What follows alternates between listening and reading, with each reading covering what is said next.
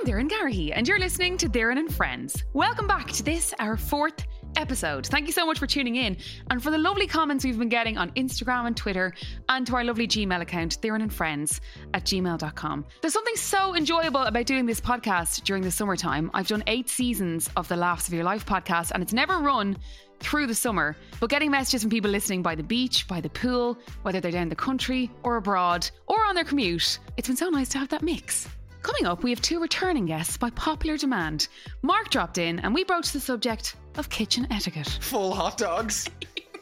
Like literally an entire dinner! Force feeding courgettes. And I'm so happy to say that after an amazing reaction and so many lovely messages about her last week, psychologist Allison Keating is back and she's here to answer listener questions. I love that you know. Yeah. You know, You know. I know. We're not saying it. We're not saying sex. This season of Doireann and Friends is brought to you by F&F Fashion at Tesco. It's your one-stop shop this summer season to dress the whole family.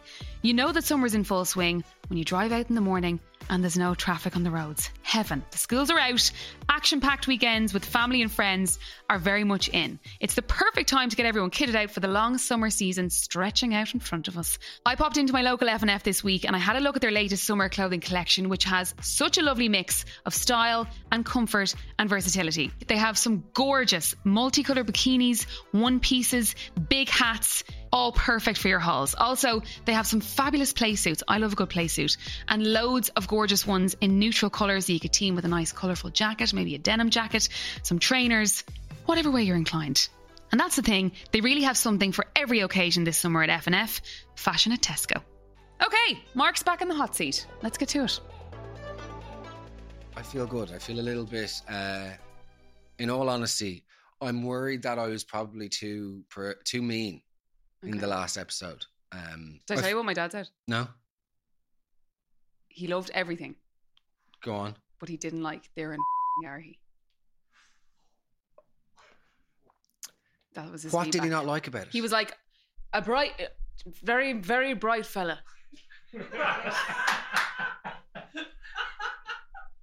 very bright fella. And a lot of the jokes, actually, Claire and I were a bit lost with some of them. Oh, so your dad's Dáithí Ó Sé. the two of them listening above in the bed with a cup of tea. Uh, and he said he liked all of it except Doireann Garrihy. oh, So would you like to apologise or? Eugene. Um,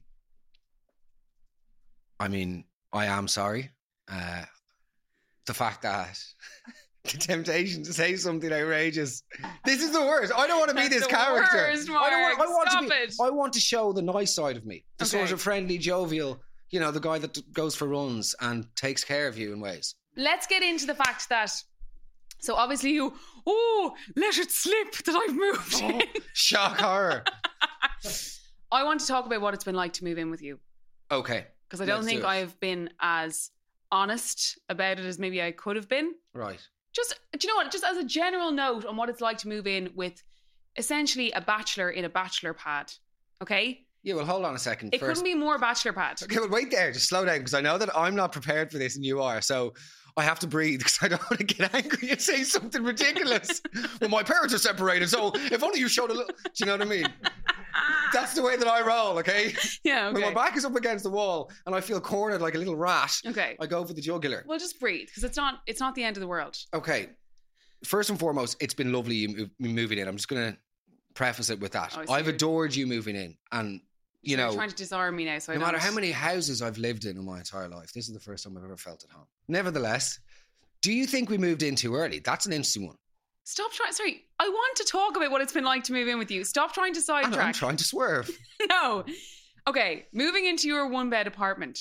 Yeah, by the way, like Oh, this is go. this needs to be addressed. The very first time you were over in my place, okay, and your dad rang you, you answered the phone and he was like, "Oh, you're in Mark's house." You, it's not a house.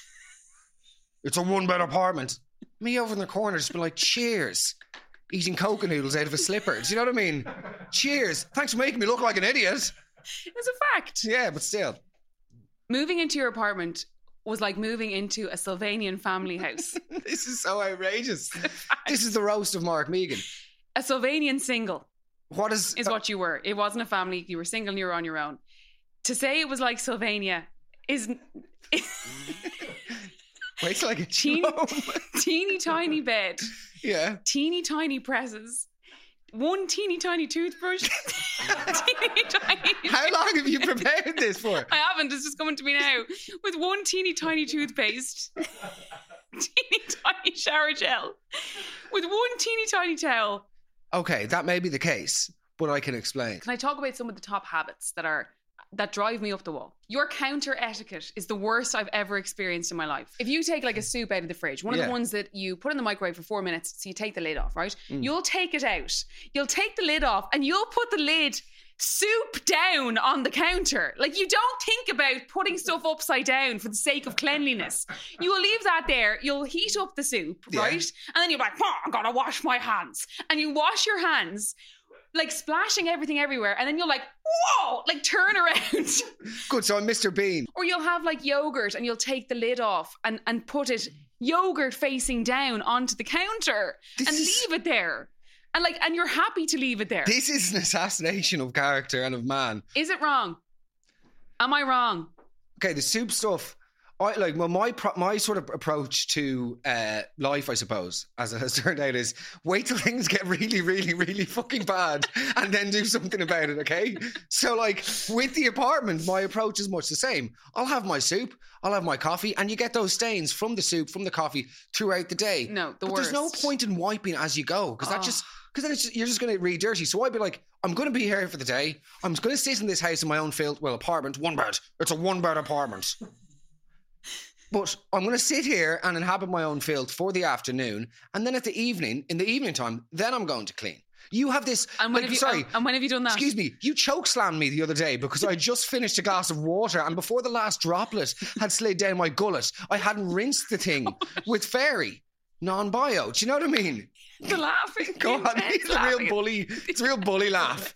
It's that like, do you ever get in, you're in a, you're in a group and somebody makes a joke at you, right? But somebody else in the group goes, ah, ha, ha, ha. and you're like, why are you laughing so much? You don't know anything about my parents' divorce. You don't know anything about that. You know the plug that you put in the sink? Yeah. Fair enough. Bits of food get caught in that, and that's the purpose of it, so that the food doesn't go down. Yeah. You will put again Full hot dogs. literally an entire dinner. Force feeding courgettes.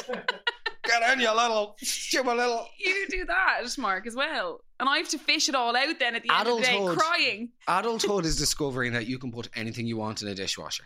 No, that that is literally the reverse. No, that's adulthood. literally that's what what, you do when you're a teenager. Discovering living alone, by the way. No, you don't, by the way. When you're a teenager, you wait until you're asked to do the dishwasher, then you go, I have to study for my leaving cert. And you go up with a box of tissues and you study you, for your leaving cert. Doing the dishwasher as an adult is realizing that you can put anything in it in any which way and it doesn't matter. Oh, here's a glass, here's a saucepan, here's a sock. It's irrelevant. That's absolutely. First of all, it's terrible for the environment, and second of all, Oh, it's Greta. so childish. yeah, call me Greta Greta. Call, call me Greta. you got to do more face cloths than fucking Monart. You've got about a pile of 63 wet, drippy ones like on the side of the sink with more stains. Makeup stains, Mark. Oh, that's makeup. fake I was tan. wondering. I thought this was like an act of rebellion towards. Why is this honestly Go the on. humor that comes up? if this is actually something that you're going to roast me about, right? Yeah. The day that you first walked into my apartment, Yes. okay, physically speaking, Yeah. what was the first thing that came to your mind? I remember thinking that the TV was in a very random part of the sitting room, and it's since been moved, which is great. No, but it's a lovely, airy, bright apartment, and I think actually, for the most part, we're getting on grand in a one bed because it was obviously a bit scary with a dog to be moving in together uh, in just literally one bed, sitting room, bathroom. Mm. I mean, I think there's misconceptions about general domestication and house etiquette and stuff. I think men are probably, e- bear with me, and I'm aware that I'm probably going to isolate myself from like 83% of the audience. I think that men are probably easier to live with Oh. on a general day to day tidy element. I, I do. You go into a single man's house, right? Like you come into my house that time. You open the fridge. The fridge is just completely empty, but there's like sev- 17 different types of sauce. Do you know what I mean? that is true. Like an, an out of date chutney from a barbecue in 2018, and then like just 15 different types of hot sauce. But like clothes wise, there's dirty clothes probably all in a pile in a corner. You go into a bathroom if you're like f- females in the bathroom Yeah. is just bananas. You had no unit. There was just the sink and the shower. It was just the sink and the shower come bath and the toilet. yeah. So I brought over two lovely units, and each of them now have their little drawers. And I like to pre-buy things. I'll go to Tesco and I'll get four toothpastes, four shower gels, a thing of uh, earbuds, you know, a cotton wool. I'll get everything that we need and have it all stored. Louis Theroux did a documentary about people like you, by the way. These end of the world doomsdayers. You go down to Tesco for five minutes. You come back three days late later looking like a Sherpa with 55 fucking toilet rolls. It You're is- like you're like the people on day one of COVID. Do you know what I mean? That is my favorite thing to do. My favorite day of the week is to go into day of the every two months. Let's realistically, we're not great at actually. In fairness, we have that in common. We're not great at actually getting the groceries in, doing like a big shop.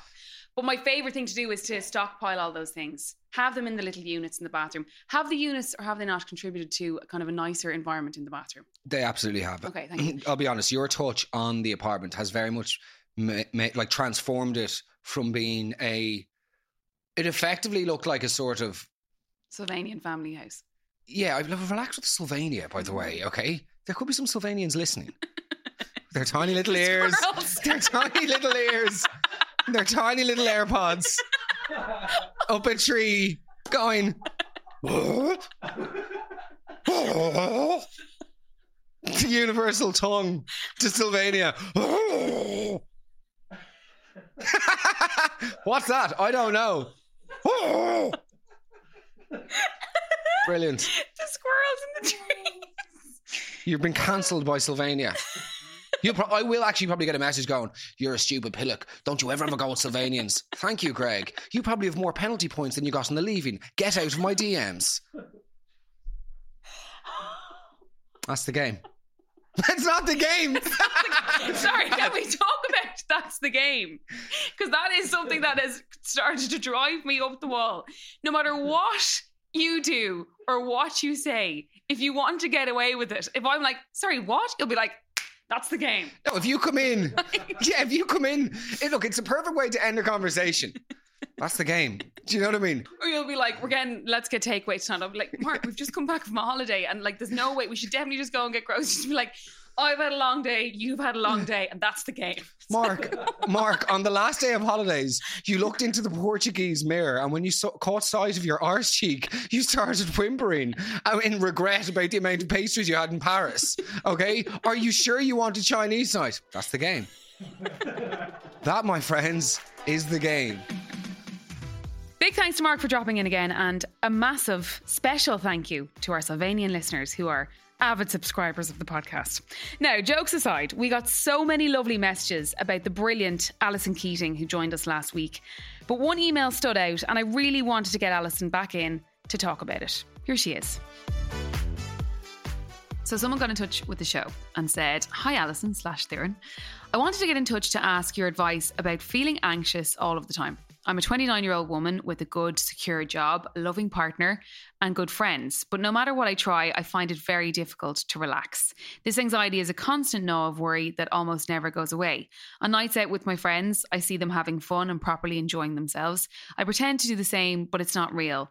I wonder how they manage to switch off. I work in healthcare, and even though I know I'm good at my job, I frequently find myself fretting over decisions I made at work. This sometimes involves me waking up in the middle of the night, staring at the ceiling, unable to get back to sleep. The only way I can stop my brain from racing and conjuring up terrible scenarios is to take out my phone and start scrolling through my social feed. I could be doing this for two hours at a time. I wake up feeling tired most days. In my mid 20s, I scaled back a lot on my alcohol intake, and I think that really helped for a while. But in the last few years, the anxiety has crept back in, and now it's worse than ever. It affects every part of my life, including my sex life with my partner, because the anxiety and tiredness has chipped away at my sex drive. I don't want to just go through the motions. I remember a time when everything seemed easier. I just really wish I could get back there. Yours, Sarah. What do you think, Allison? That person's having such a hard time, Hmm. you know? But it's really it's really common. And there's so much in it. So maybe we'll start with where she ended. That she would love to get back to that easier time. Mm-hmm. And when people are feeling bad, again, it's the identity piece. They they don't feel like themselves. They don't really recognize themselves. She's like, you know, I'm out with my friends. I'm I'm not really there. You know, I'm worried about work. There's so much going on with the person. You're not going to go back to who you were.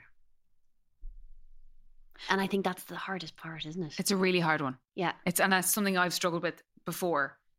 If there was a period of my life that say for six months, a year, whatever, I was feeling great for whatever reason, I'll constantly lament that time. Yeah. Why do we do that?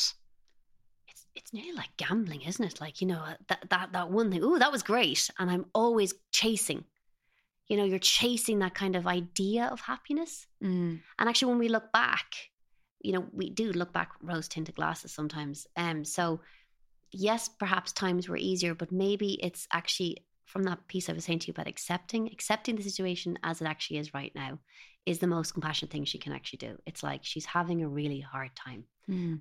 admitting I'm really struggling. I'd be really curious if she's actually talked to her partner about this because I didn't get a sense of that, No.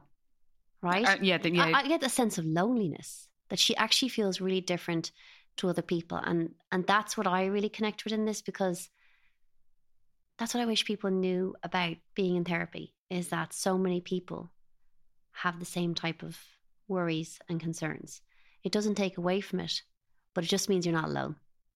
Yeah. I, I just hear a sense of, you know, aloneness, a sense or loneliness, a sense of and and I'd say because she's competent in her job, especially kind of in the medical field, Mhm. where you're not actually allowed to make mistakes, really. So like for me during the pandemic, I would have seen a lot of kind of people working in healthcare, doctors, nurses, GPs, all of them. And it was absolutely horrific. It really was. Mm. Um, it was like we were all down there in the trenches.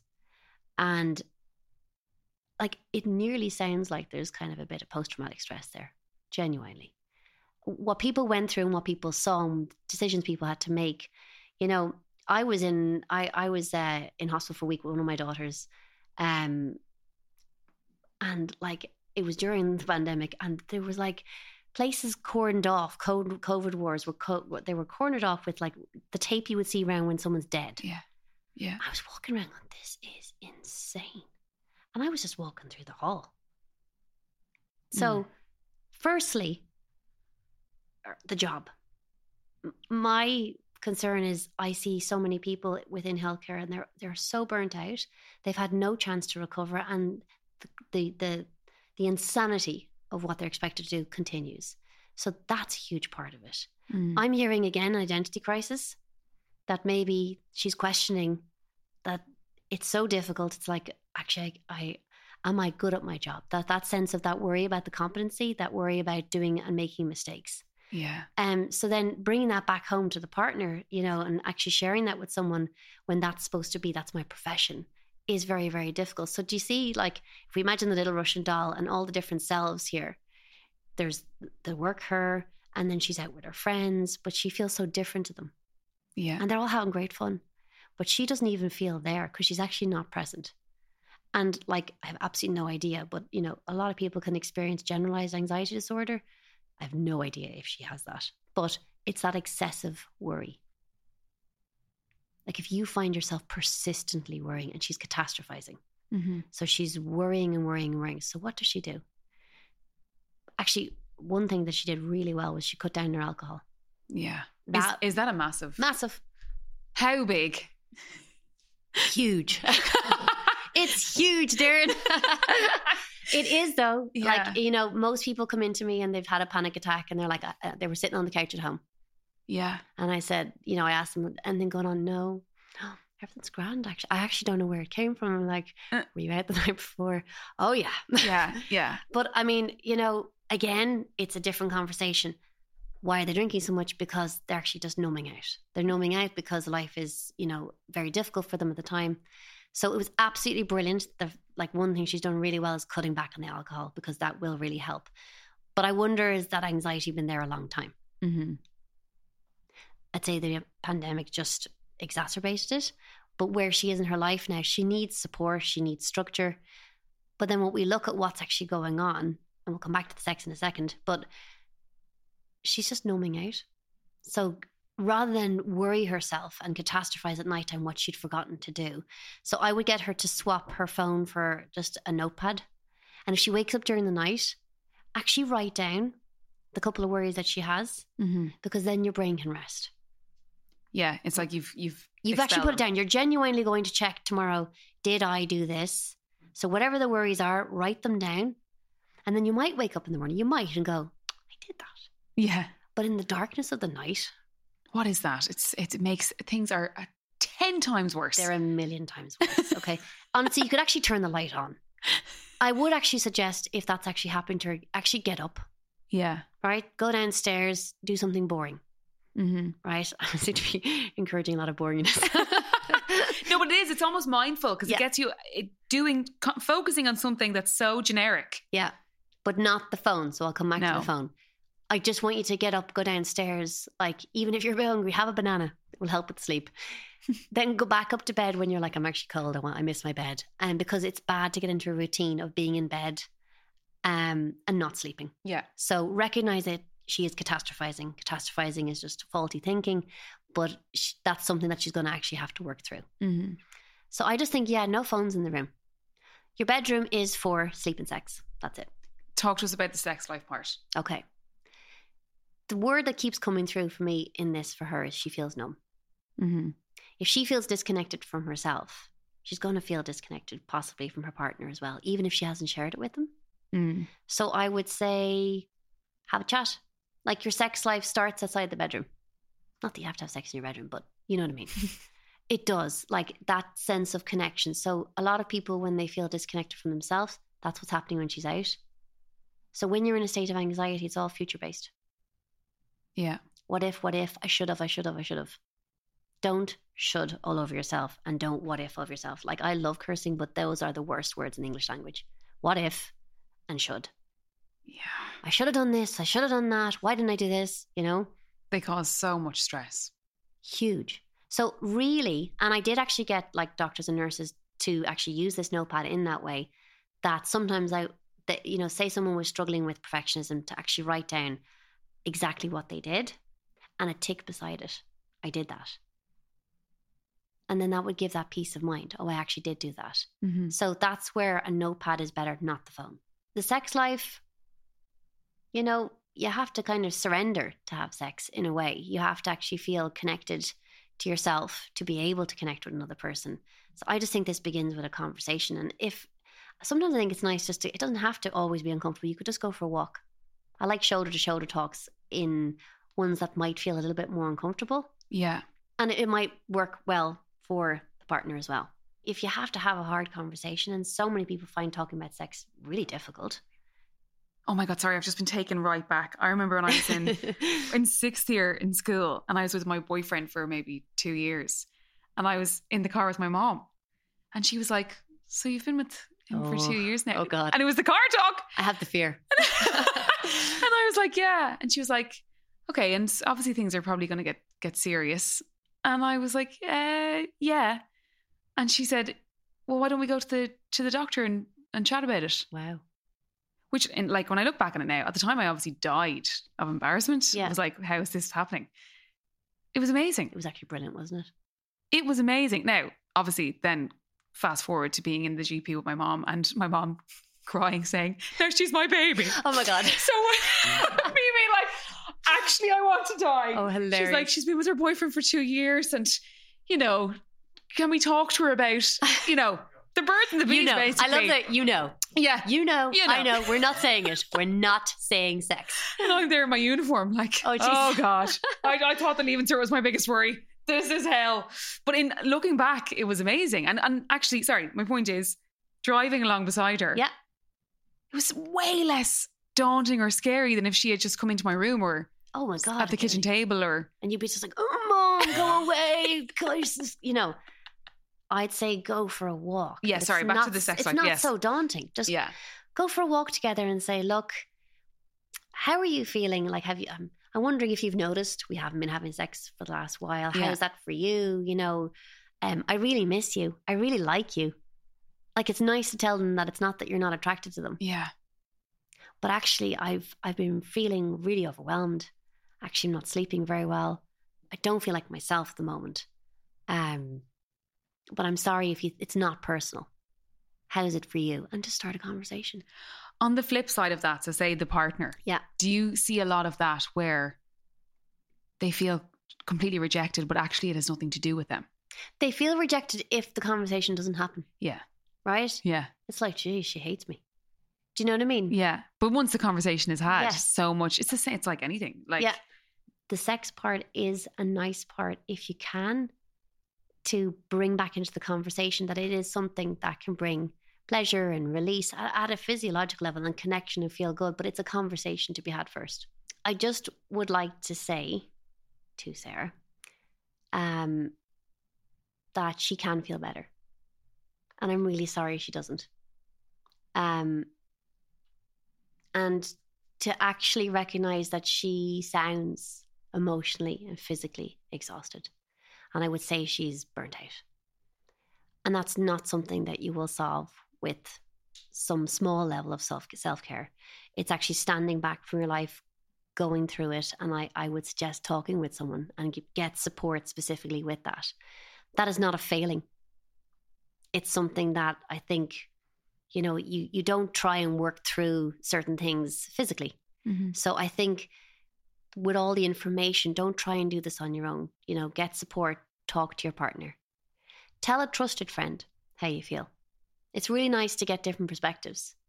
Um, and if you don't get the answer that you want, you know, that's okay. Like, n- not everyone's going to have the right answer, and your friends aren't your therapists. yeah. But I think it's okay to be honest and say, I'm actually having a really hard time. I really, I feel like I'm struggling. I kind of feel like I'm going through the motions. I don't really feel present. Um, and to say to yourself, that is a great space to start. People don't start doing stuff until it actually really hurts. So because you're in pain, I want you to kind of say, how can I help myself here? What would be the next best step for you to take? And maybe just to write that out. And it could be it could be a lot of different things, but bring the basics back in. You know, get rid of the phone in the bedroom. Is there any support at work? I know that within hospitals there there was actually kind of like, you know, support during the pandemic. I'm not sure if that's actually there now. yeah. Um figure out who and what will actually help you and start pulling it in. And it's small. So back to the deer time. You know, it's it's like literally ha- having your lunch break. And I see that very much with kind of in the medical sphere that they're incredibly unhealthy. Yeah. It is run on the go. It's like, um, I'm eating a Mars bar and, and I'm running Yeah. to the next thing. That is just utterly unsustainable. And that's why we're losing people actually out of the healthcare system because it's not sustainable. So just stand back and go, okay, this is not good. What can I actually do next? What is the next step that I can take that will help? Oh, once again, thank you so much to Allison Keating. She is just a wealth of knowledge and information. And again, if you want to get in touch and ask Allison a question or have any comments about the show at all, you can get in touch. Doireann and Friends at gmail.com. Thank you so much for listening to Doireann and Friends with me, Doireann Garrihy, in the company of Mark Mehigan and Allison Keating. I really hope you enjoyed it. And if you did, please help us let people know all about the pod. You can subscribe, you can like it. We love a good review and rate the podcast as well if you can. This podcast is produced by Chemistry Media and Collaborative Studios. And this season of Doireann and Friends is brought to you by F&F Fashion at Tesco.